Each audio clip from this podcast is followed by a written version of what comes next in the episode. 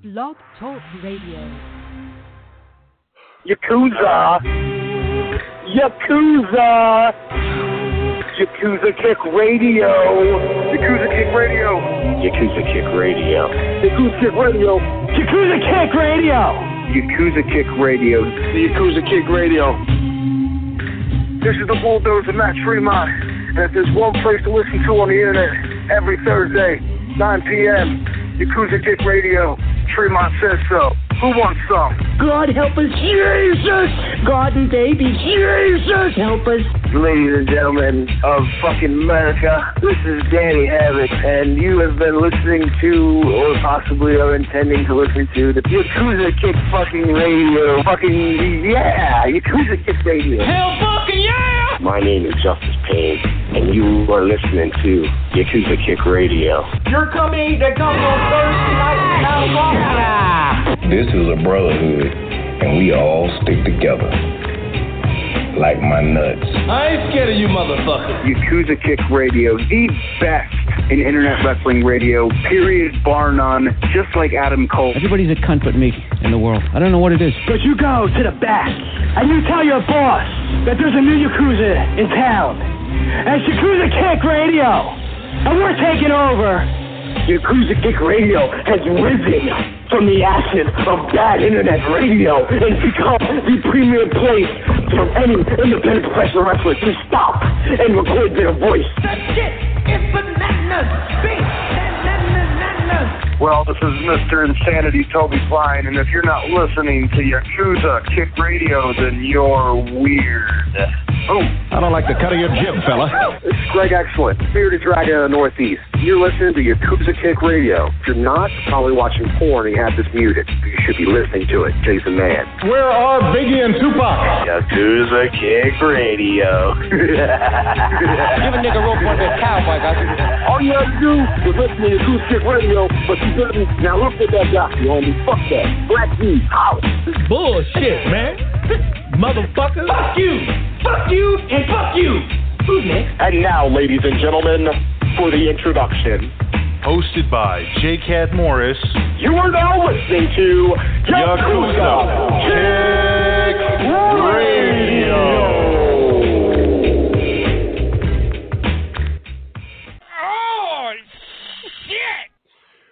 Welcome to Yakuza Kick Radio. I'm your host, J. Cat Morris.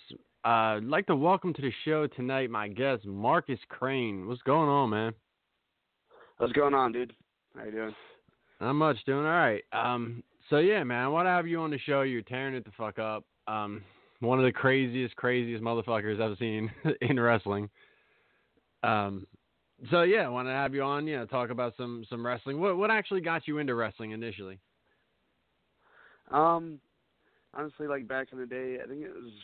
I didn't really get into it until I was like about fifth grade. Like I had watched a little bit like when I was younger, but um, I remember it was like it was like Jericho who got me really into it because he had like a you know he was kind of like athletic and everything, and like he cut all the promos and shit. And liked Mhm. all this shit talking, but he was also like flashy. Like he had character, but he also like knew how to fucking wrestle. So Yeah. I always found him very entertaining. Like I've always liked that mix of like someone who does like cool shit, but at the same time has like character. Like Yeah. So Yeah, so was that like like. WCW Jericho days or? yeah, yeah, like early. I mean, yeah, probably like WCW Jericho. Um, when he was doing that whole thing, and he did this shit with Goldberg, and so yeah, Right. he was always someone who uh, caught my eye. Man, were you more of a WCW guy, or did you watch WWE or F or whatever? I was actually more of a WWE guy, but you know, WCW had like the cruiserweights, and Right. I didn't. Yeah. Yeah. So. So, y- you know, when did you start, you know, becoming a fan of like, the the death match style? You know, the hardcore stuff. Obviously, you saw the athleticism in Jericho, and he could talk shit and everything. But um, something at some point caught your eye that's, you know, opened your eyes to the whole world of death match wrestling. And you know, what was the first thing you saw? Uh, I remember seeing. I remember back in the day doing like the whole EFED thing. If you remember those like deals, it was like on M- like had the MSN groups and there was all the EFEDs, and that's how that's how I kind of Mhm. up kind of discovering indie stuff. But the first two guys that really caught me was uh the Messiah and Sick Nick Mondo. Oh, okay. So like the whole So CZW feud had. Yeah, yeah. Like I, it was kind of like um XPW was still kind of going on. Um, Mhm. but yeah, then CZW a little bit later. Yeah. So that around 2002, 2003, you're talking at this point, right? Yeah, yeah. That sounds about right. Cool. Um, how did you come across CZW? You know, tape trading, or you know, was um there any television coverage, or you know, what did you see? Well, so I'm originally from the Quad Cities. It's about three hours southwest of uh, Chicago, and there was a, pro- a little local promotion in the area. Um, it, it was like these guys that had a ring. They weren't really trained at the time, but it actually ended up later being like uh, who uh, Seth Rollins, who was wrestling there, and uh, the guy who trained Seth Rollins, Danny Daniels, was actually one of my trainers. He had came down to the Quad Cities and started teaching all these dudes because they were running shows, but no one was really trained. But they had a ring and they had like a following. So I kind of got into ROH and then started seeing a lot of the indies that way. Oh, okay. Um, how did you actually get into training for wrestling? Like, um, you know, what motivated you to want to go and actually train and you know become a wrestler? Well, you know, I mean, especially once I was going to those local indie shows and I saw it like on that level, and of course, like me and my friends would always like do the backyard wrestling like on the trampoline because at the trampoline, everyone would come over and start doing that shit. But I always just uh, like I always just I love doing that, and I like the whole like character, like make kind of like make your own character and like um like all of it, like the whole like uh theatrics and everything around it, I guess. Yeah. Um, was it what you expected when you got into actual training and started, you know, doing what you were supposed to do in there? Yeah, um I had always kind of been around wrestling. I had typically I started managing when I was like 15 years old. So I'd always Okay. kind of like always had kind of my like foot in the pool, I guess you could say, for a long time. So uh, when I I would do like camps or whatever, and when I finally got into training, like I was, it, I felt pretty natural to me. hmm Um, so how did you create a gimmick, or you know, what your style was going to be, or just your overall like focus in wrestling, and how would you figure it out? Well, um, the whole gimmick was, you know, I was like old goth kid and shit growing up, and uh I was really big into like industrial music, and there is a band called Me Christ. And I was just like the look of it. Like he would wear like all white and have all like this blood shit all over him. So, I it kind of started off that way, and uh I know later on, I don't know how you really describe it. I uh kind of just kind of acted how I was acting in high school. I was kind of like a spaz. I mean, you can you usually pick that up from watching me wrestling. I've always kind of been a spaz. Kind of drives Uh-huh. me crazy because it shit gets sloppy. but I'm just Yeah. naturally kind of like a spaz. Um, Yeah. but then you know later on, I just always like I always wanted to have like kind of a cool look. I hated going out there. I don't want to be the guy just like the black trunks, who when you see him walk out into the curtain, you're like, well, this guy looks fucking boring. Right. And uh, yeah.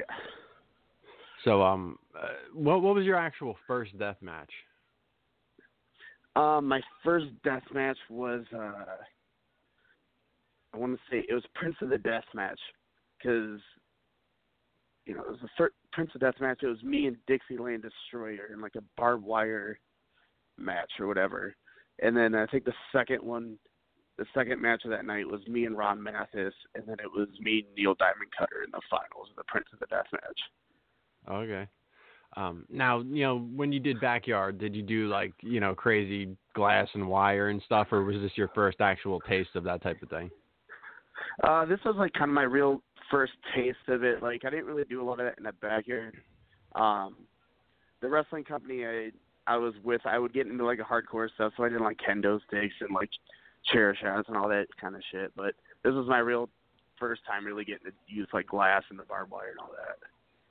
Yeah. Um, I mean, did, did it just at that point come naturally to you? And um, I mean, I don't know how comfortable that could feel, but it seems like you kind of really settled into a, you know, something you're all right with.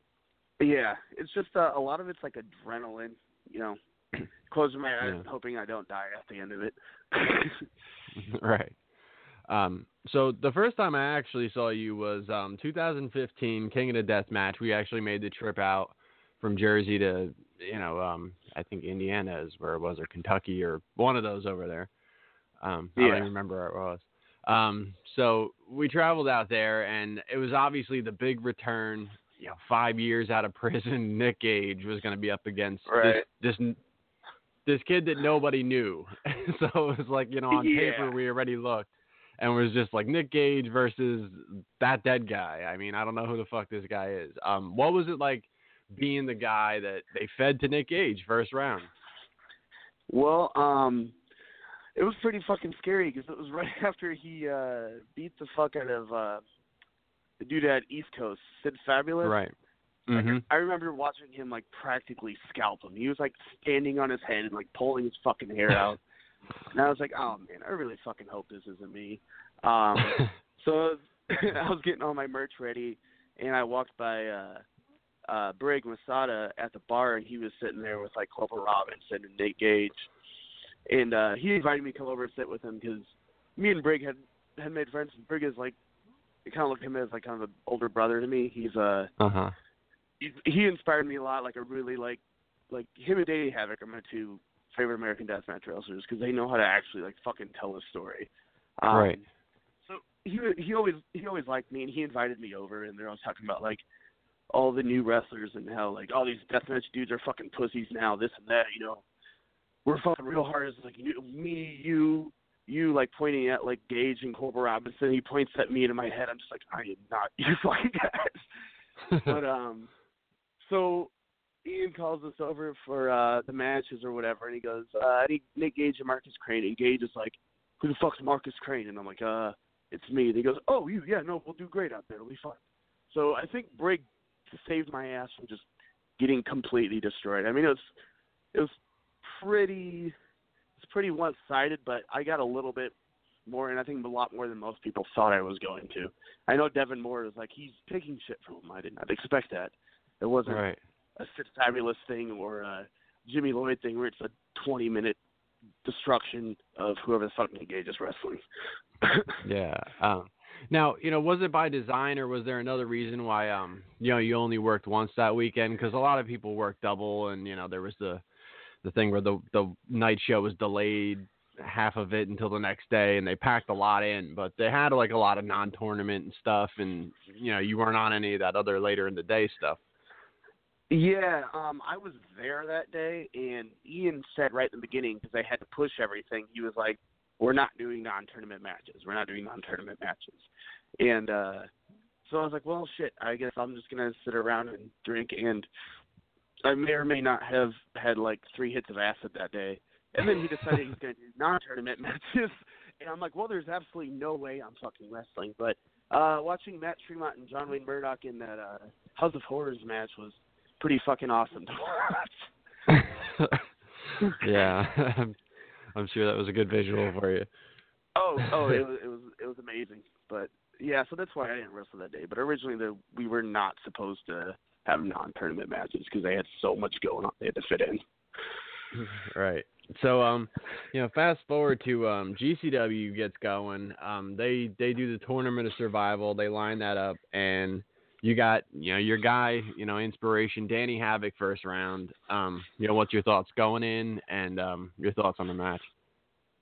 Okay, so I got in there because one of my closest friends is uh, Mike Robles, who is uh, video editor for Smart Mark. He does almost all of the shit, and Okay. uh, he knew Danny Havoc was a match I always wanted. We tried to get it out in Wisconsin for uh, for Dysfunction's place, but nothing ever really came of it.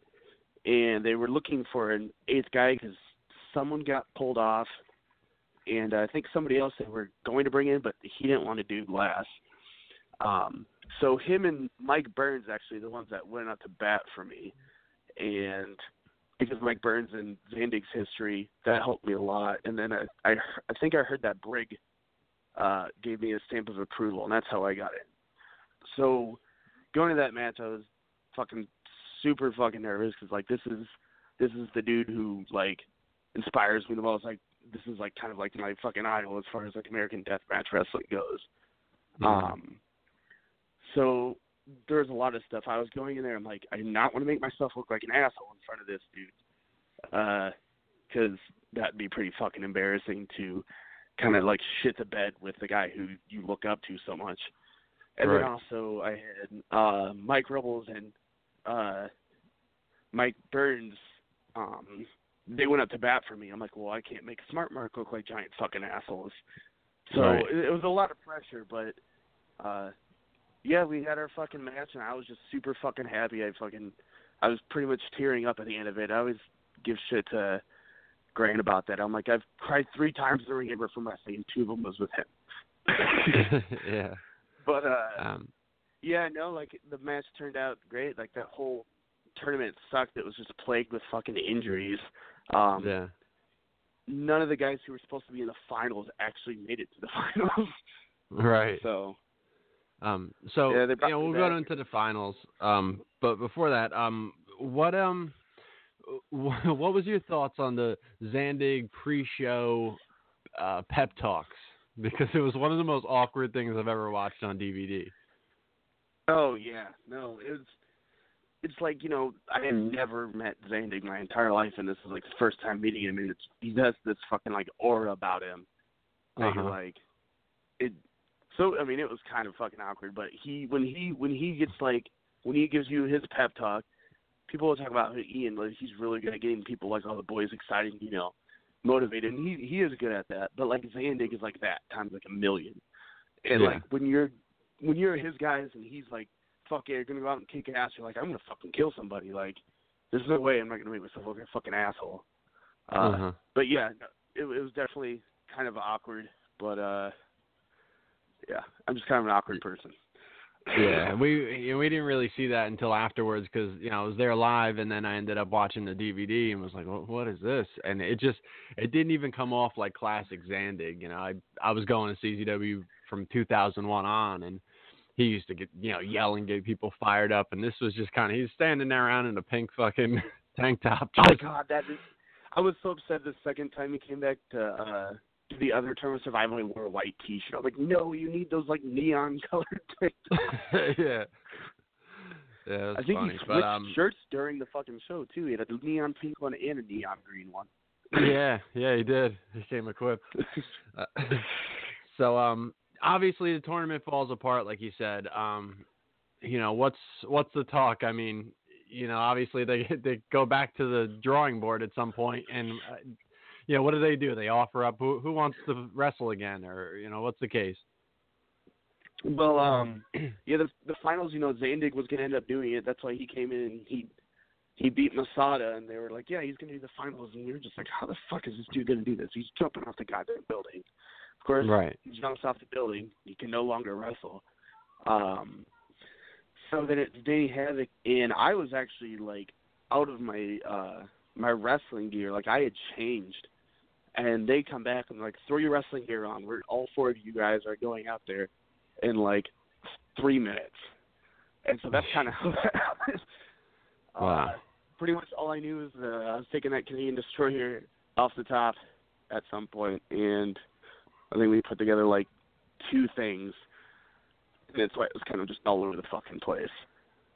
Yeah. But and none, I'm none of the people were in the finals that were supposed to be. I know Danny Havoc wasn't too happy about being in the finals. He didn't really want to go that. He Yeah. to be out.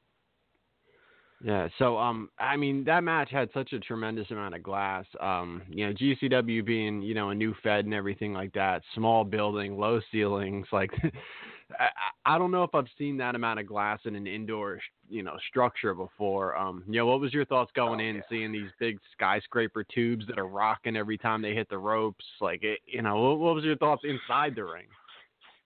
It was, yeah, it's just like a fucking war zone. You know, it's like in the middle of like fucking Black Hawk Down, only instead of you know Yeah. dead bodies everywhere, it's a bunch of glass. But said Zandig gave us that pep talk. He's like, you guys are fucking hungry. You're gonna go out there and you guys are gonna fucking kill it. So when he says that, it's like, yep, that's what I'm gonna fucking do. I'm gonna go out there and just like get fucked up and be ready to die for whatever. Yeah, I I was picking glass on my fucking hands forever. Oh, you can wear gloves and everything. um, so um, you go forward from there to King of the Death match again. Um, this time you got Josh Crane, Dale Patrick, and RSP. Uh, you had some words with Josh Crane back and forth online. I don't like the fucking guy. Um, what's your thoughts on Josh Crane? It, you know, it's just it's me and him couldn't be like more opposites. He's right. pretty much everything that I'm everything that I'm not. Uh, yeah, no, I just I don't fucking care for the guy. Uh, that fucking I hated that fucking match. The match did Yeah. not turn out good. I fucking I feel like I almost had a fucking concussion uh off that goddamn cop killer. Um yeah, no, I just don't care for him. I'm not and I, that I was I was the one crane and then another crane came up in deathmatch. I'm like, what the fuck? so yeah. I've always been like I'm going to be the better one. Right. And Um. yeah. so um. GCW Reed Bentley uh, dry ice match. Never seen this before. Um, yeah, how did that come up? You know what? What was that like? I mean, I don't even. Well, so this is another thing uh, Mike Robles helped me came up with an idea for. We were just trying to do something different, you know. We wanted to do something that had not been done before. And Robles brought up the dry ice match that had been done like twice in Japan. And Uh-huh. he was trying to sell me on it. I it took him like five days to fucking sell me on this shit. I'm like, I don't want to fuck with dry ice. I'm gonna fucking burn my goddamn skin off. Yeah. uh eventually he finally got me to do it. I'm like, you know, we can do like a fucking cool story with it. No one's ever seen it before. Like I'm not gonna sit there and like smash dry ice in each other's face for like twenty minutes. Um but then yeah yeah, I remember uh we were like, Do you think Bentley will do it? I'm like, All right, let me see if I can talk to him. Uh I text Reed Bentley, I'm like, Hey, so I've got an idea. I know it's kind of sketchy, but it's a dry ice match. Before I can even send the next text, he's like, "Okay, I'm in." I'm like, "What the fuck?" Reed Bentley used to Yeah. be a guy who, uh, back in the day, like he was, he didn't want to even fuck with light tubes. Now he just literally does not give a fuck. But uh, Right. I've I've known him for a long time, and uh, I was really happy with how that match turned out. I thought it was it was something completely different. Um, I feel like we did like a good story with it. Uh, it reaffirmed my belief in why I don't do barefoot matches. I was barefoot like one like for the last 15 seconds of the match, and my foot was cut up for like cut to shreds, and I had a piece of glass in my foot for like a year. Yeah. Fucking hate foot. Um, so so what was the dry ice like when you actually encountered it? Um, you know, I I try not to try not to touch it for too long, but I it had it had like a really I don't know I could tell everywhere that I had touched after the match because I had a burning sensation still. Um, Yeah. it's definitely not fun. Uh, we we didn't we didn't like hit each other with it too much, but the times we did, it was like it was just like a really like burning sensation. I felt like I had my tongue stuck to like a fucking uh like a fucking swing set like Dumb and Dumber or something. It had like that. yeah. it's, it's it's really hard to describe, but Yeah. it leaves a burn burning sensation for a little while. Okay. Um, so Viking, you know, made a big resurgence on the deathmatch scene. Um, 2016, he did the uh, tournament of survival. Um, you got to wrestle him at the end of 2016 at the uh, GCW show in December. Um, what was your thoughts on that match going in, and you know how it came out? Um, me and Viking uh made pretty good friends like at uh the first tournament survival. Uh Mm-hmm. he's like my French Canadian brother. He's also kind of just fucking insane. Um that was the first time I'm pretty sure we used razor blades. And Yeah. it was something that like I've always wanted to do. Um and like something like Jun Kasai made famous. I'm like, this is what I want to do. We're gonna fucking try this. And uh, you know, I wasn't super happy with the match. Like we had gone on last, and uh, I feel like with with with Viking, his accent is very thick, and some it, he doesn't English isn't his first language, and sometimes Right. it's time to it's hard to kind of like communicate with him in the ring. Um, but I, mean, I, I love him. I feel like we I wanted to be a lot better, but I, w- I was kind of let down by that match. I just feel like we didn't have like the crowd how I really wanted to have them. Okay. Um, so February, you have a match with Shlak, which I thought was just stole the show. Um, I thought it got got lost lost in the shuffle a little bit because GCW, if anything they do wrong, I'd say they do too much sometimes. Um, yeah, guys, I agree. I, I agree with you. It's it, it makes it fucking hard. Uh, and it's almost hard to go back to the point where it's like if we like scaled back down on the gimmicks, people be like, well, this isn't as hardcore as these last shows. And I, I I'm right there with you. Like, right. Um, you know they I, they put on another two or three death matches after. What I, I mean, you guys put on a, sh- a match that no question would main event and just blow the roof off of any show. No one would leave the show upset if that was the main event. So, um, your thoughts on the Shlak match? I mean, at some point you took, I think, a uh, Oklahoma Slam or some kind of shit into the Razors, and it was oh, just yeah, lines across two the whole Alabama back. slams into those fucking razors. Yeah, I took that um, first one as he's picking me up for that second one. I was like, "Fuck me! I, why did I do? Why am I doing this to myself?" Yeah. What was your thoughts on the match? Obviously, you got another one coming up with Shlak. Um, you know, what's what was your thoughts on that match? Um, so going into it, I I talked to Shlak a little bit before because uh, my buddy Mikey Classics, Mikey Classic, who's in this band, Goddamn Gal, Gallows, actually played with him at uh, Vakken like the year prior, and they had made friends. And uh, Shlak knew who I was from like the deathmatch scene, so Mhm. th- I think this was Shlak's first match in GCW, and he he had kind of a reputation of being like sloppy and a bit reckless or whatever.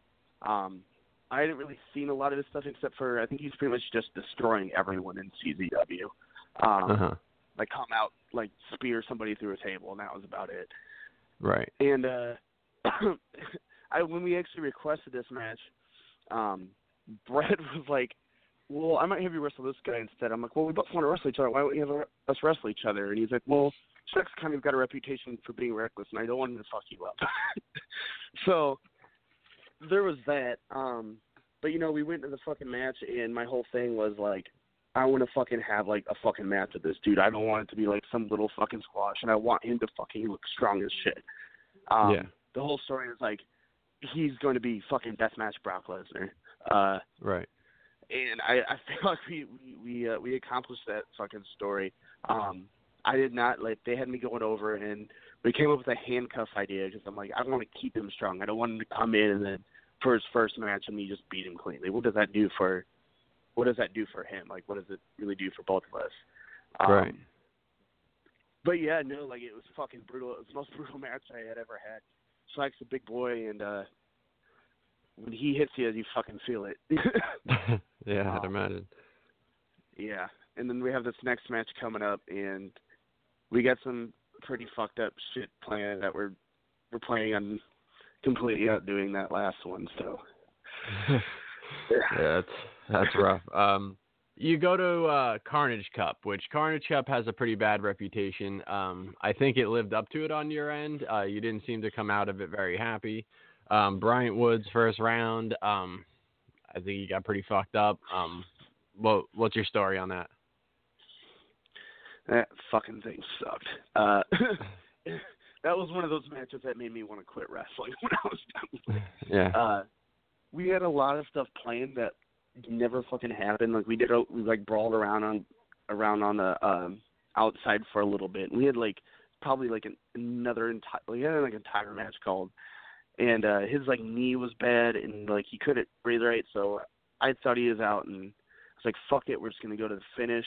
And there had been like a thousand matches before us, and we were still first round, and like Uh-huh. they have seen like everything. Going into it, I was like you know, we'll have a fun match. I'm like, I want to do fucking comedy because, like, like comedy to the point where not like retarded comedy, but you know, I'm like, they need to see something different, like more like character involvement because no one is really doing that. It was just we had seen razor wire and fire and explosions Right. before a fucking match. Um, so yeah, I think his knee got fucked up. He got short up so I was like, fuck it, we're just gonna take it home. And then he gave me like a suplex thing, and I landed like crooked on it, and like there was like fucking it was scissors, but there wasn't the scissors that fucked me up. There was fucking scalpel blades on the fucking thing, and it just completely cut my fucking elbow open. And I was like bleeding my ass off. I went in there trying to have a fucking easy fucking match after all the other shit that happened. and Yeah. you know, I just got completely fucked up. Uh, my girlfriend and Robles were they were down in fucking New Orleans. They they asked me if I wanted to go down there. I was gonna go down there originally to go fucking have a vacation, and I went there instead. So I was just fucking miserable. it Yeah. was not fun, and just I don't know. I I I hated that. So. So is it safe to say you're not going back to Carnage Cup anytime soon? Yeah, I don't even think they're doing another Carnage Cup. I don't know. Um, yeah, I don't. I don't really feel you'll see me at another one. I don't really want to do Um, one ever again. Yeah. They did a little, a lot of wild shit out there. Um, yeah, the fans setting up razor wire. I mean, there's wrestlers that don't want to touch razor wire, and they got fans like pulling out spools of razor wire and yeah, helping. and then fucking Hellaware assassin was in the fucking crowd, fucking hitting himself with lights and being a fucking mark for himself, and that was fucking pissing me off. And like he's in the crowd getting himself over as a fan because he's Yeah. pissed off that he didn't get booked. And ugh, sorry. Yeah. Yeah, I, I figured, you know, to anybody who's actually performing and stuff, that's got to be somewhat of a, a scary sight because, you know, if one of those fans get cut up really bad, like it's probably going to shut shit down for a lot of companies, not just them. You're right. You got cut up by a fucking in like one of the Turn of Death, didn't you? Yeah, yep. Tournament of Death, uh, Alex Colon. so, Jesus. yeah. Yeah. But, um, That's fine. So, uh, you know, you go back to King of the Death match 2016, another four-way first-round match. Um, what's your thoughts on this match, and what do you think about you know the four ways in the first round? Because I know it's you know maybe a little more cost-effective because they could put more guys in, um, but they get a bunch of guys in and a bunch of guys out pretty quick. Um, Right. What's your thoughts on it? I've I personally I fucking hate multi-man death matches because I feel like there's just too much shit going on. And you don't really know where to be where to fucking watch. That one was actually my favorite one. It was me, Dale Patricks, Eric Ryan, and some dork with fucking shitty dad shoes on. That I'm pretty much. I think I was just walking around the ring, beating the shit out of him with a fucking water jug. Uh-huh. I, I don't know why the fuck that guy was anywhere near a fucking ring. Looked like he, he Right. he looked like he, well, looked like something they just pulled out of nowhere. But I enjoyed that match a lot because Eric Ryan's fucking really good. I like Dale Patricks a lot. Um, but yeah, Eric Ryan like kind of helped structure that match, and usually going into those matches, I I just fucking hate him, and uh, I don't look too much into him. But I was happy with that one. How that one came out. Yeah. Um, is it hard? You know, you gotta kind of get lost in the shuffle in the four ways, more so. Yeah, and and there's just so much shit going on. It's hard to fucking for the audience to really pay attention. You see them all the time. Like if you watch videos of the four ways um, on DVDs, you'll see you'll hear some giant loud thing and like some crazy shit fucking happen. It's completely off fucking camera. You see the crowd fucking go crazy. I Right. I, I personally, when I would watch like deathmatch shows, if there was a multi-man match, I'd fucking skip it. I wouldn't even bother watching it. Right. Does, does that make you less likely to want to do like some big crazy shit because it might get completely missed by some other shit going on? Yeah, I mean it depends. Like if if there's gonna be some kind of super crazy shit, I'm gonna make sure everything else is down. Like I'm not gonna do it while other shit people are like brawling on the fucking outside. I everyone Right. in the ring better be fucking down for like whatever the fuck I'm gonna do if I'm gonna do it. Um, it's just structuring the match. But Yeah. yeah, I generally just fucking hate those things. Yeah. Um. So TOS two comes around. You got a big dream match. Takeda first round. Uh. Obviously you go out, but you know, huge, huge matchup. Um. What's it like going in there with Takeda, who's probably one of the best in Japan, one of the best in the Yeah. world. Um. It it was like it, it it meant a lot to me because it's like these guys are flying Takeda over. You know, when someone invests that much money and they're trusting you with the fucking match, uh, it means a lot. So it was pretty much like my, the biggest fucking match. Uh, Takeda's the fucking man. He he fucking goes like fucking 110 percent like every fucking match he's out there. He he doesn't like fuck. He never gets lazy about anything. He's fucking out there fucking shit up. And it's also Yeah. you know he's like Kasai's like fucking prodigy. So then that was also fucking like a big thing for me. Um, so yeah, it was like it was fucking intensely. Uh, like we had a lot of crazy shit. Um, certain shit obviously didn't fucking turn out right. uh, Right. but like I think overall, like it, it was it was a fireworks show. It wasn't so much like a um, it wasn't so much like a storytelling match. It's it was the first time I'd wrestle anyone from Japan, and like the language barrier is a little bit difficult. Uh, Sure. I feel like if we if we did it again, like we could have more of like a story structure built match. But I kind of let uh, it was just a fireworks show for what it was, and um, I wish other stuff came off better. The pigeon spikes Yeah. were fucking terrible. Yeah. I mean, pigeon spikes. This is one of these things that you know, deathmatch guys look at the stuff that you're about to use and go, "Fuck that."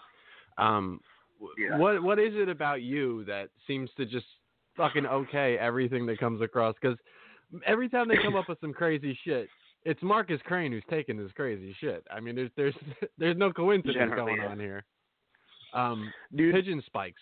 Uh, What what makes you okay that? Um, you know what, man? Like, pigeon spikes was was the first thing I honestly like when I saw them. I was trying to figure out a way to like gimmick them so I wouldn't fucking die. Um, yeah. Because those things, like I like I tried pushing down like before the show. I tried like smashing down so like they would stay flat, and I just couldn't fucking do it. And uh, I think I was talking with Takeda, and I'm like, hey, I don't fucking trust these things. Um, yeah. We could do like a sandwich deal, like something like light years in between it, and so he called like the spot with like the running knee in the corner. That was originally like all I wanted to do. I didn't want to fucking bump on him.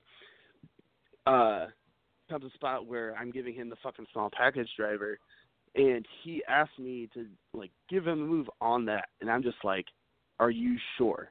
He's like, "Yes, yes, please, please." I'm like, "All right, man. I don't, I really don't like want to do it, but fuck it. If you want to do it, we'll do it." And uh so when I went to give him the move, I'm like, I'm going to protect the fuck out of him. I do not want Takeda to get fucked up. I'm not going to be the guy who fucks up Takeda. That is the Right. last thing I want in my fucking mind. So I give him the move, fucking whatever. I start to turn over and I feel it like just in my back. I'm like, yep, this is fucking inside me right now. This this is here. So I just kind of like laid there and let the crowd fucking fucking uh see him. Fucking uh rip those fucking rip that shit out. Did my big splash onto the fucking glass pane that didn't break with the gusset plates facing towards me because I was paying fucking attention like an idiot. um, Uh, it's like 'cause, like I got awesome fire off of it, and then it was just like dud. I'm just like motherfucker.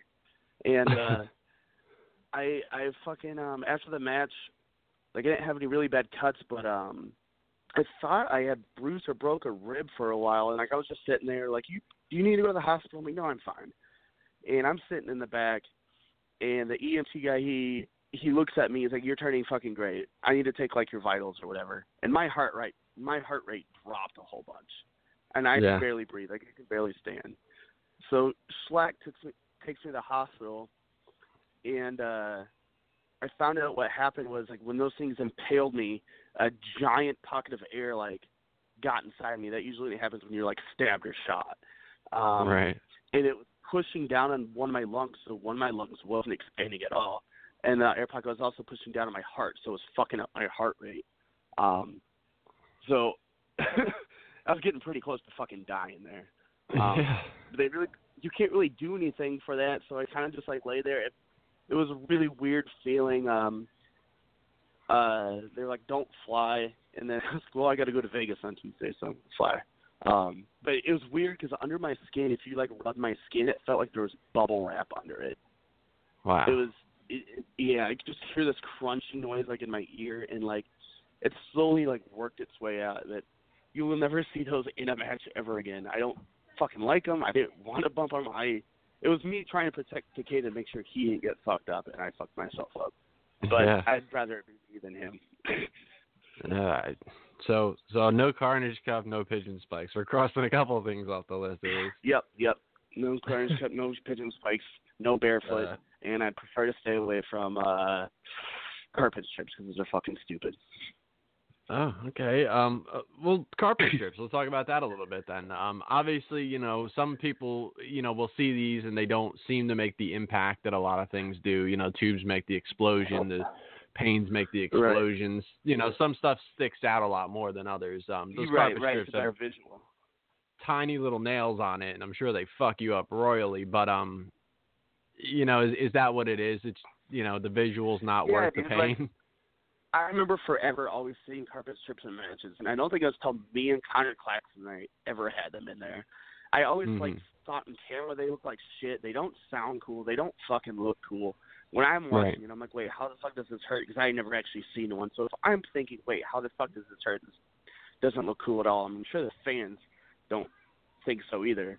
And we had like a door, and I gave him like a running ocean cyclone suplex into it, and I barely touched it. And those things like ripped him apart, and it ripped like down my back. There's little nails, and they just fucking rip you apart, and they look like shit. Yeah. I fucking hate it. It's stupid. Yeah. uh, so I prefer not to fuck with those. People just like them because they're super. They're super cheap. Yeah. So that's how I Um, feel like they got out. Yeah, I think Teddy Hart still got scars on the back of his head from Zandig throwing him into those. oh, yeah. He wasn't very happy stupid. about that. um, Yeah, those, So- those are those are dumb. And so are uh, the uh, one other gimmick that I fucking hate. It's the dumbest shit ever. Is um, fucking um, that pink shit that they put in the walls. oh, um, Uh, insulation, like fiberglass. yeah, insulation. I've seen those used in matches. I'm like that looks stupid as shit. It it makes no sound, and all it does is make you feel terrible later. Like I don't. Yeah. I don't understand some of this shit. Yeah. Yeah, it's gotta suck. Um, so you go to Mexico with GCW. What was it like? You know, going to Mexico, your experience wrestling over there. Um, obviously, there's got to be a language barrier there as well. Oh yeah, definitely. Um, I felt like down there it was it was even harder than like talking with like the Japanese guys. Like, have we had a translator, so he would kind of like communicate back and forth. Crazy Boy was like agenting all the matches. Um, like I I had fun in Mexico. We were like always on the road. It was really cool, like seeing all the different buildings, and involved like the history and shit. And Mm-hmm. like I enjoyed it down there. Um, all of our light tubes down there are those fucking skinny ones. Like there would Oh, be like a couple of like the bigger ones, so we always made sure we fucking kept those because those skinny ones are like what fuck you up. Um, Mm-hmm. like I had fun down there. Uh, I don't think any of the matches were like super fantastic just because the language barrier and we, I did like a lot of multi-man matches. I think Right. my favorite one down there was when I barely did any deathmatch stuff. I just talked a bunch of shit, uh, and kept falling into these Mexican girls that were in like the front row of the audience and fucking with them the whole time. Yeah. Yeah. Um. So N- NGI two, you get to wrestle another Japanese guy, in, um, Daisuke Masaoka. Um, what was your thoughts on that? You know, the guy was from Freedoms. There's really like wasn't a ton of U.S. fans that really knew the guy, so this was kind of his introduction to a lot of the U.S. fans. I mean, some some people Right. I'm, I'm sure knew him, but um, you know, he was he was new to a lot of guys, but he was tearing it up in Japan. You know, what was your thoughts on this match going in? Um, that was his first match in the United States, uh, so I know it was kind of like a big deal for him. The language barrier barrier there was even worse than with Takeda, but we had Sumie Sakai kind of uh, like being our translator. Um, I enjoyed that match a lot. Like uh, I feel like it it went it mo- it went really smooth. Like everything felt a lot more natural. Um, it wasn't as much as a fireworks display, but we still had some crazy shit and he gave me like that double knees under that fucking bridge and it like yeah. tore up my fucking rib cage. Uh so I the bo- the only two times I've ever gone to the hospital wrestling were both in like the tournaments this year. Well, last Yeah. year I guess. But um you know, it was another guy who I was like, I'm gonna go out there and fucking kill it with, because he's like the champ for freedoms, and you know that's like the ultimate goal is to get over there. So if I'm gonna wrestle their dudes, I want to have them have a match that those guys are really happy with, and uh that you know hopefully gets more attention from over there. Sure. Um, was is it by design that you've been like the guy that goes down, you know, that more or less takes the losses and stuff? Because I mean, you're getting these big dream matches, but you're not, you're surely not coming out on top of a lot of this stuff. Right, right. Um, well, yeah, I mean, it's just kind of how it's been. I never mind. Like to me, it's just getting the opportunity to wrestle like the um, dude that they're fucking flying over. You know, the Japanese dude. Sure. And usually, I and it's usually you have a better match in the first round because second round shit gets a little bit more rushed. There's not as much time to do stuff. But first round, you have that like real nice fresh match. So, um, I'm I'm happy with like the way it- it's been handled. Like I like being the first guy in there because I know Sure. The dude's not fucked up. It's fresh, and like we have, we're gonna probably do the most amount of stuff compared to maybe the second match. I always feel like 2nd Mhm. round matches seem like really rushed, and they're like short. And there's not a lot of shit going on in them. Yeah. Um. So you know, we talked about some of the other weapons you've used. Crazy shit. Um. Saws. Um. These always just look fucking maniacal to me. Um. Because there's so much. There's so much metal that's sticking up. Um. You know what? Yeah. What is it like working with fucking saws in in the ring? Um, well, I always try to have those things kind of like even, like on the board, how they're like kind of evenly distributed, and uh, Uh-huh. you know they fucking they, they don't feel great, but uh, I usually try to make sure I land in such a way that I'm not having them go through my fucking rib cage. Uh, it's like over in Japan, fucking um, Jun Kasai, they use those fucking like meat cleavers. I remember seeing the first time he took that and just completely like ripped his fucking shoulder open. That Yeah. shit fucking blows my mind. But um, yeah, no, I kind of uh, I like the songs because they were different and uh, and yeah, I don't know. Kind of trying to make it like my thing now, I guess, because everyone has like a little signature weapon and shit. I was like, shit, I'll take them. Yeah. Even though um, I, I, I'm the one who always brings them out, and I'm always the one that's going through them. But you know, it's what it is. Right. Yeah, it seems to be the way most of these things go. I mean, a lot of the people's signature stuff winds up back on them. But uh Right. yeah, um so all of these things you're taking, uh, obviously you're getting really cut up. You have a lot of tattoos too. Um is it to the point where you just don't care? Do you spend a ton of money on touch-ups? Um, you know, what do you do?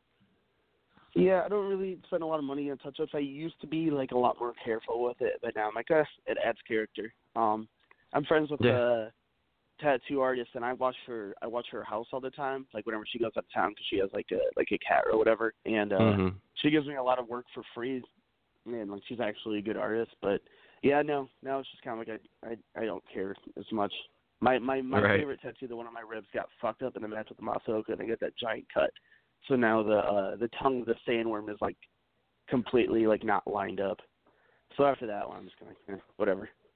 Yeah, I was gonna ask you if there was any specific one you're trying to avoid because that's your favorite one, but you've already Yeah, crossed that, that, off. so- yeah, that's fucked up now. So now it's just whatever. Yeah. Um. So, did have you ever been reached out to from CZW, or you know, what's what's the situation with that? I know there's a big you know rift between the two now, but um, seems like you'd be perfectly fit for a tournament of death. And you know, ha- has there been any contact? Uh, there hasn't been any contact. I like forever ago. Um, I was supposed I was supposed to go into CZW. I think Sammy was booking. This was like years ago, like four or five years ago, and uh Shane Hollister had came in, who had been wrestling in AAW, and we did like a whole like group there. So I was supposed to come Mhm. in with him at one point. I know. I mean, I never talked to G- DJ. This was through Sammy, but then Shane ended up uh being an idiot one day and ended up getting fired. Then later on, um Crist Brothers were uh, booking a Dayton show, and they wanted me to wrestle Masada uh, there, and that was supposed to happen. And then, um, and then Masada quit CZW that time, Right. whichever time it was, and so that never really came to fruition. Um, they never contacted me about a tournament of best, and I started doing the game changer shit, and I'm I'm, I'm fine with not ever wrestling for CZW. Yeah. It's not like a bucket list thing, or ever you know to work a tournament of death at some But point. It to- it totally was. Like I mean, that was definitely a bucket list thing at one point. It was that and like Cage of Death, like the two big ones. Um, right. But their shit is super fucking shady, and um, that's a big reason why I'm very like vocal about how much I fucking hate CZW. Is when Takeda came in last year, he was in cuffs as soon as he got the plane for like three hours. Um, as soon as he came in, they showed him a flyer of GCW. Like, what is this? What are you doing here? And Masaoka also got some problems. Yet Onita comes over and he's perfectly fine. And I know for a fact they didn't get him a fucking um, they didn't get him a fucking work visa. And Onita Mhm. was fine, but our guys got fucked up. So as far as I'm concerned, they tried to like take those matches from me. So Mhm. Yeah. and Um. like they're they're I, all the guys that I know who've wrestled at CZW and came to Game Changer, they're like, man, the crowd's so much better here. Like theirs, it's like the crowd just is fucking terrible. It's not good. And all the CZW guys who wrestle for Game Changer, you can always tell when who they're wrestling for. If you just saw the match and didn't see like a brand logo or anything, you could tell who they're wrestling for because those guys go hard for Game Changer, but they also are given the chance that they're not given at CZW. Right. And Sure. you know the mor- the morale with every wrestler who's been between CZW and Game Changer, like they they love it way more at fucking Game Changer, and they're just everyone seems fucking miserable over there. Yeah. Yeah, it's it's changed quite a bit. It's turned off a lot of the loyal fans, and you know, Game Changer is definitely given a lot of the fans exactly what they're they're looking for. Right. So, um, Ugh. what? How did uh the door spot come up when your head head went through the fucking door? Um, how, how did that all come about? Uh, well, when me and uh, me and Eric Ryan were trying to think of shit to do for our match, we wanted some kind of like different setup, and he came up with the ideas to have the um to have the doors hanging from the ropes, which I later heard people were like kind of bitching about because it was blocking the view, and I don't even I didn't Yeah. even think about that at Mhm. the time, which completely makes sense. I'd be pretty fucking pissed too, so that'll probably never happen again. But Right. I didn't want to just have him hanging on the ropes and then cut him down and do like something with him, you know? Because then Right. it was kind of pointless to the whole thing. I was just trying to fucking think of something uh to fucking do, and those those are like hollow core doors, so you can you can go through them. But uh, I was just trying to think of something cool, and I was like, what if you just threw me head first through it, and I popped out the other side like fucking The Shining? and he's yeah. like, "Are you sure?" He's like, "You're gonna need a lot. You're gonna need to run really fucking fast." I'm like, "Dude, if I don't go through it that first time, you just pick my ass up and do it over and over until I fucking go through it." But uh, yeah, it was, it was just an idea that just popped in my head. I was trying to think of something to do while the fucking the doors were hanging on the ropes because I didn't just want to cut them down and like do shit with them. I wanted to do something with them being there. And I just it popped in my head just on the way out to Game Changer like that day, and uh, I was like, oh, I think this will be a cool visual. Hopefully, it like turns out all right. And uh, Yeah, that was always um you know a pet peeve of mine. You know, going to shows is the barbed wire boards. They'd set them up in the corner, and it would cut off like a good line of vision. It was just like, hurry up and take this fucking corner bump real quick, and uh, you know, people would just Right. yell until the fucking board was broken. But um, you know, this thing had gussets on it too. Um, you were you able to avoid the gussets or? Um, so wh- when I went head first through it, I went through the door, but the giant, one of the giant gusset plates, like tore up my fucking uh, my shoulder. Because when I went through it, my shoulder like pushed through it, and it like just got ripped open by the fucking gusset plate. It was like five like shortcuts, but they were fucking deep, and I was they're bleeding like a motherfucker. Uh, Yeah. I had I had gotten the bleeding to stop, but for a little bit, and then eventually just kept bleeding and bleeding. And I I had like three or four shirts in my fucking in my fucking book bag, so I just put them all on to like keep the fucking pressure on the fucking shit. So uh, Yeah. yeah, they got. I, I definitely got the gussets on that. Not in my head. I'm glad. I didn't. I'm glad I didn't think of to like put my head through the gusset plate because I thought about it at one point. Jesus Christ. so I, I mean, even you know, hollow core door and everything. I mean, you could still hit that thing wrong and break your fucking neck. I mean, did you just have great confidence in your head going through this thing, or you know, was there any yeah, game plan or system to that, or you just hope for the best? I was just. I've noticed, especially within the last few months, uh, I used to hate like shit with head shots, like even like chair shots or fucking. I hated the stiff headbutt thing. Like, like fuck that. It hurts my neck. Now I just kind of lost. the. I don't know. I just don't care as much. I, I pictured an X on the other. I pictured an X on the other side of the door, and I'm like, I'm gonna put my head through that X. And he went to throw me, and I just fucking like took the biggest, like strongest steps I could. And uh, I, I'm surprised I got through there on the fucking first try. yeah. Um, on the Facebook page, Louis, uh, little bit of a bitch. Low Life Louis said he challenges you to a Four Loko death match. Jesus Christ, I would do it. I'm sure. I, I um, love, I love, I love, I love Louis. He's he's fucking, he's great. He's he's fucking something. He's he's an interesting guy, but uh, yeah. he's good people.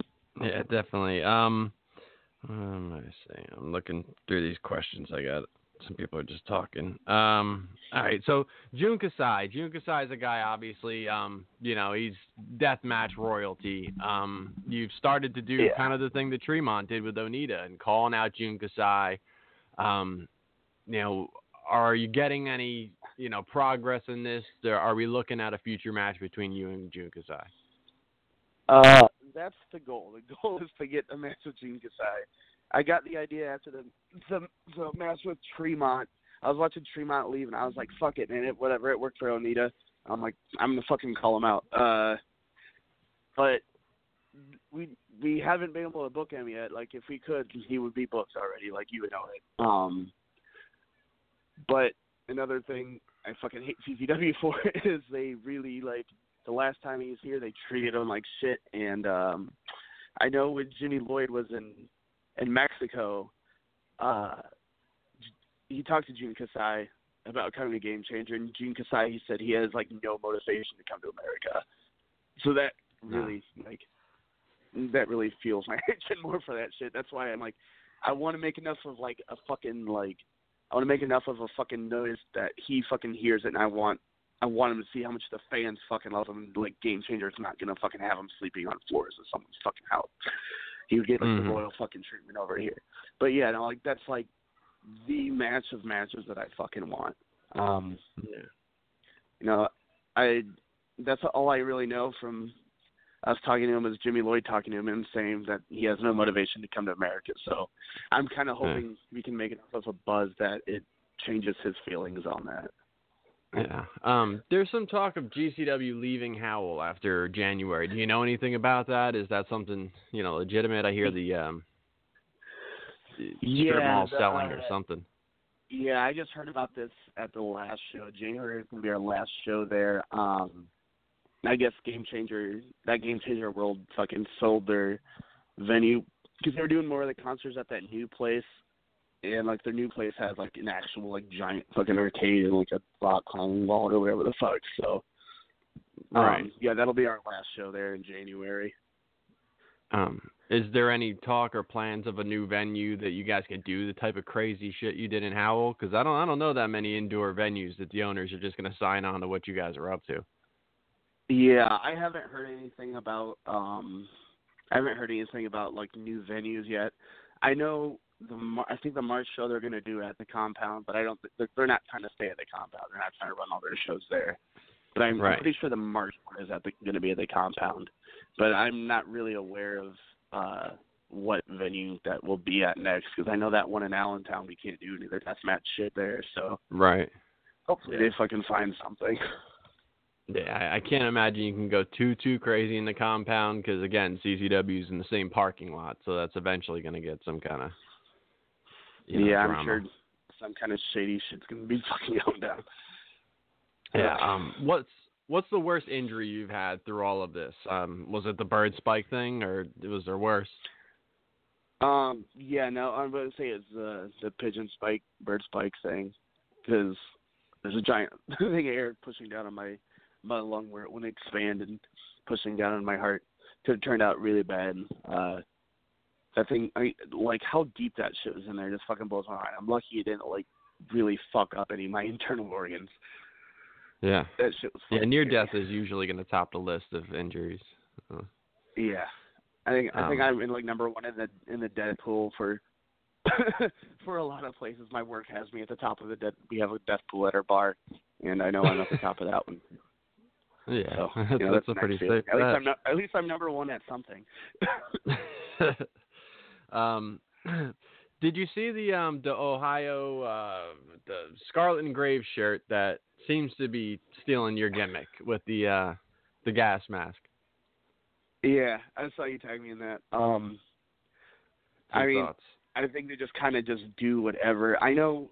So I, the, Dream Eater thing came from me. Uh, I was like back in like 2012. I was getting wrestling shirts made. I'm like, well, most fans are kind of closet wrestling fans, and uh, I wanted to do something different. So I came up with the idea to actually like brand my clothing. So Mhm. that's how the dream the Dream Eater like the Dream Eater was like the name of like one of my moves or whatever. I'm like, I'll just put that on there because that sounds cool. And uh I I paid this dude over in like Taiwan to fucking design that one. It was like the sandworm one. I'm like I wanted to make, I Mhm. wanted to look like a cool like fucking like band shirt. Or, like Right. and then um the brands started getting kind of big, like all like the little Instagram brands and shit, and people kind of starting out stuff. So I was like, well, fuck it, I'm just gonna, I'm gonna brand my stuff so people will be more inclined to buy it. I've actually, I sell a lot of my stuff to people I have no clue I'm a fucking wrestler. Um, Mhm. and Dave Crist actually used to be on a lot of shows together in AAW, and he always thought it was like a really fucking cool idea. He's like, oh, I love the Dream Eater idea, blah blah blah. And I always knew it was going to be a matter of time before wrestlers start branding their stuff. And then he came with the Scarlet Mhm. Grace like, yep, here, here it goes. So- yeah. Yeah. it's it's even, I, I'm sure it's eventually going to be like every wrestler's going to have their own fucking clothing line brand, but yeah. it is what it is. Um, well, if you had to make like a, a, I guess a best of tape or you know something that you wanted to show people your your favorite five matches, what would those five matches be? Um, probably be me and Danny Havoc. I probably have two matches with Danny Havoc, both of them. The one was COW too. Um, probably myself and Shlak, Takeda, and Masaoka. I think it's pretty obvious which ones they would be. Masaoka. If I was to show it to like uh random people that weren't necessarily looking for deathmatch stuff. I wrestled the Steiners once, so that would probably be on there. uh, I had a match with the Young Bucks forever ago. That was wow. that was fun. Uh, yeah, I've, I've got to wrestle a lot of fucking cool people. But uh, I, my top five like deathmatch would probably be those five. I love all my stuff with fucking uh, Danny Havoc. What was like I'm sure wrestling the Shlak- Steiners? Because I I've seen a couple of matches with them with indie guys, and indie guys get no offense. Oh yeah. Um, it was like a four way tag match. It was just kind of like whatever. Like I'll just go out there and do whatever the fuck I'm gonna do. He just he didn't really give a shit. Uh, Steiner is very much a guy who still likes getting his shit in, and Mhm. um, but he was he was really cool. Like I was totally thinking like he wouldn't want to do anything. Um, but yeah, he was like, getting all this shit in, and uh, I remember the finish, I tried to get him to do the Steiner screwdriver, and he was thinking about it. He almost did, and he was like, ah, no, I'll do the, we'll do the Doomsday um, Bulldog thing. I was like, all right, whatever, that's cool. And then uh, one of the wrestlers was drunk. I think it was actually Shane Hollister. He was like, oh, the ring looks all fucked up. So Rick was like, yep, I'm not doing that. So then we we changed it to the Steiner recliner. It was funny how he calls it because he calls all his moves weird. Uh, like he says bear hug suplex. He's talking about the belly to belly. He's like step Mhm. around suplex. And then he was like, oh, I'll give you the flat back and then the, and the Steiner recliner. I'm like, what the fuck is a flat back? I'm like, oh, it's the fucking flatliner. I'm like, wasn't the whole deal that like his name rhymed with that? but yeah, he calls the flatliner the flat back. I'll give you the flat back and then uh, I'll put you in the recliner. But uh, yeah, no, Scott was really cool. I liked him a lot. Um, Cool. Um, yeah, I didn't really get a lot of offense, but I didn't care. I just wanted to get fucking thrown around by Scott Steiner, so that's what I did. Sure. Yeah. Um, what would be your favorite GCW show? Because obviously, you know, they're they're the company that's really spotlighted you the most, at, least from what I've seen. Um, what would be your favorite GCW show as a whole? As a whole, like with all the matches on them, Yeah. um, it's kind of hard for me to remember like what what shows have what. I I, I want to say the one with me and Shlak, but I'll be honest, I don't really remember what other matches were on that show. Right. I feel like Yeah, I every every show we, we generally have like a pretty fucking good show, and like all the matches are really fucking solid. Um, Yeah. yeah. What are some dream matches you have left? Obviously, Jun Kasai's on that list. Um, is there anybody else you'd really want to wrestle you haven't gotten in there yet? Uh, Jun Kasai and Masada. Masada, yeah, Oh, okay. I would say that. So you still like, haven't like got. me and him. Me, me and him have uh have known each other for a long time. He's he's always kind of like helped me out. He was wearing actually one of my T-shirts during the King of the Death match. Um, but yeah, he's someone who I haven't got to wrestle that I really really want to, because he's just really he's really good at like fucking telling a story, and I like having those matches. Like that's why I like me and uh actually when you said that best for five, me and Matt Tremont would have been on there. Because I Yeah. really, really like the story we told in that match. It's like Kingston was putting it over. He was like, "I've never seen someone work a fucking arm in a goddamn death match," but Yeah. I really liked how that. I really like the story of that one a lot. But I feel like me and Brig would have a really fucking good match Sure. and tell like a really Yeah. cool story. Um, you know, what are your goals in wrestling at this point? Obviously, um, you know, Japan has got to be one of them. Um, you know, what do you have in aspirations, timeline? Like, what? You know, how long are you trying to do this? What do you What do you got lined up? At, at least as far as short term thoughts. Um, trying to get that match with Jun Kasai, and I mean, going Yeah. to Japan is the the ultimate goal. I mean, Right. I don't really know how long I'll be doing it. Like, I I don't plan on quitting anytime soon. I Right. feel like I'll end up like quitting probably because I I have to, not because I want to. Right. um, but yeah, no, that, that those are my fucking those are my goals. Maybe uh win an actual tournament, make it past the first round this year. Nice. uh, Yeah, I. Yeah. I think that's pretty much all I had. Um, is there anything else you want to put out there? Eh, You know, get off your chest. Anything you want, man. The floor is yours. Uh, not really. I think I'm pretty open about most of this shit, and I feel like we covered a lot of it. So Yeah. Yeah. Cool. Yeah, I, I really appreciate you coming on, man. It was great talking to you, and um, I mean, you're just fucking killing it out there, including yourself. Uh, I, I don't know what. Yeah, man. Um, some fans are asking too on the Facebook, you know, please don't die this year. So I don't know if that was on, you know, on your to-do list, but you know, Uh, I, would like to make it to Japan or wrestle Jun Kasai before I die. So Okay. I'll, I'm trying my best not to, but it's hard not to go hard. Sure. Um, do you want to plug anything? uh, no, I think I think we're good. All right, man. Well, uh, thanks for coming on. Love to have you back on in the future. It was a good time, man. Yep, no problem. Anytime, dude. Cool. Have a good night. All right, cool. You too. Bye. So there you go. There's Markus Crane, the Plague Bringer. Um, good time. Um, think I covered everything. At least I hope so. And um, that's it, man. I'll be back probably Wednesday. We'll see what's going on. You know, I just did a fucking two-hour show last night. Interview tonight. Uh, probably do the show with Shaheen tomorrow if we get questions and all of that shit going. So um, gonna go ahead and wrap this up listen to the Hot Tag podcast and uh, check me out later in the week. See what's going on. Talk to you then. Peace. Talk to y'all later. Have a nice night. Stay dry. It's rained again. Tired as rain. Makes my grass green. I won't complain about that. That's all I gotta say.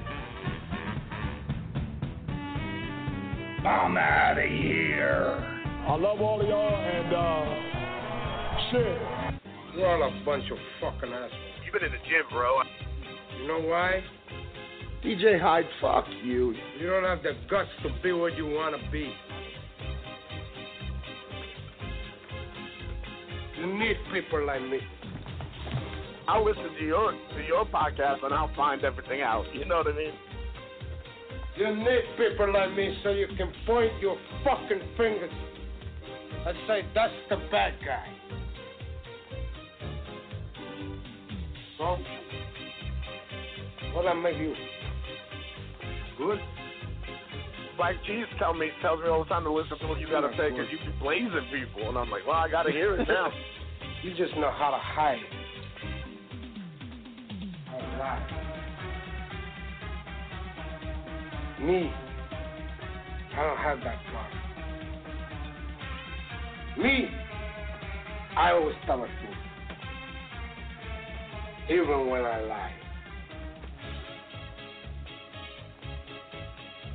Yakuza Kick Radio. Jesus! So say good night to the bad guy. I'm gonna tell you something straight off the motherfucking press. I ain't coming for no fools.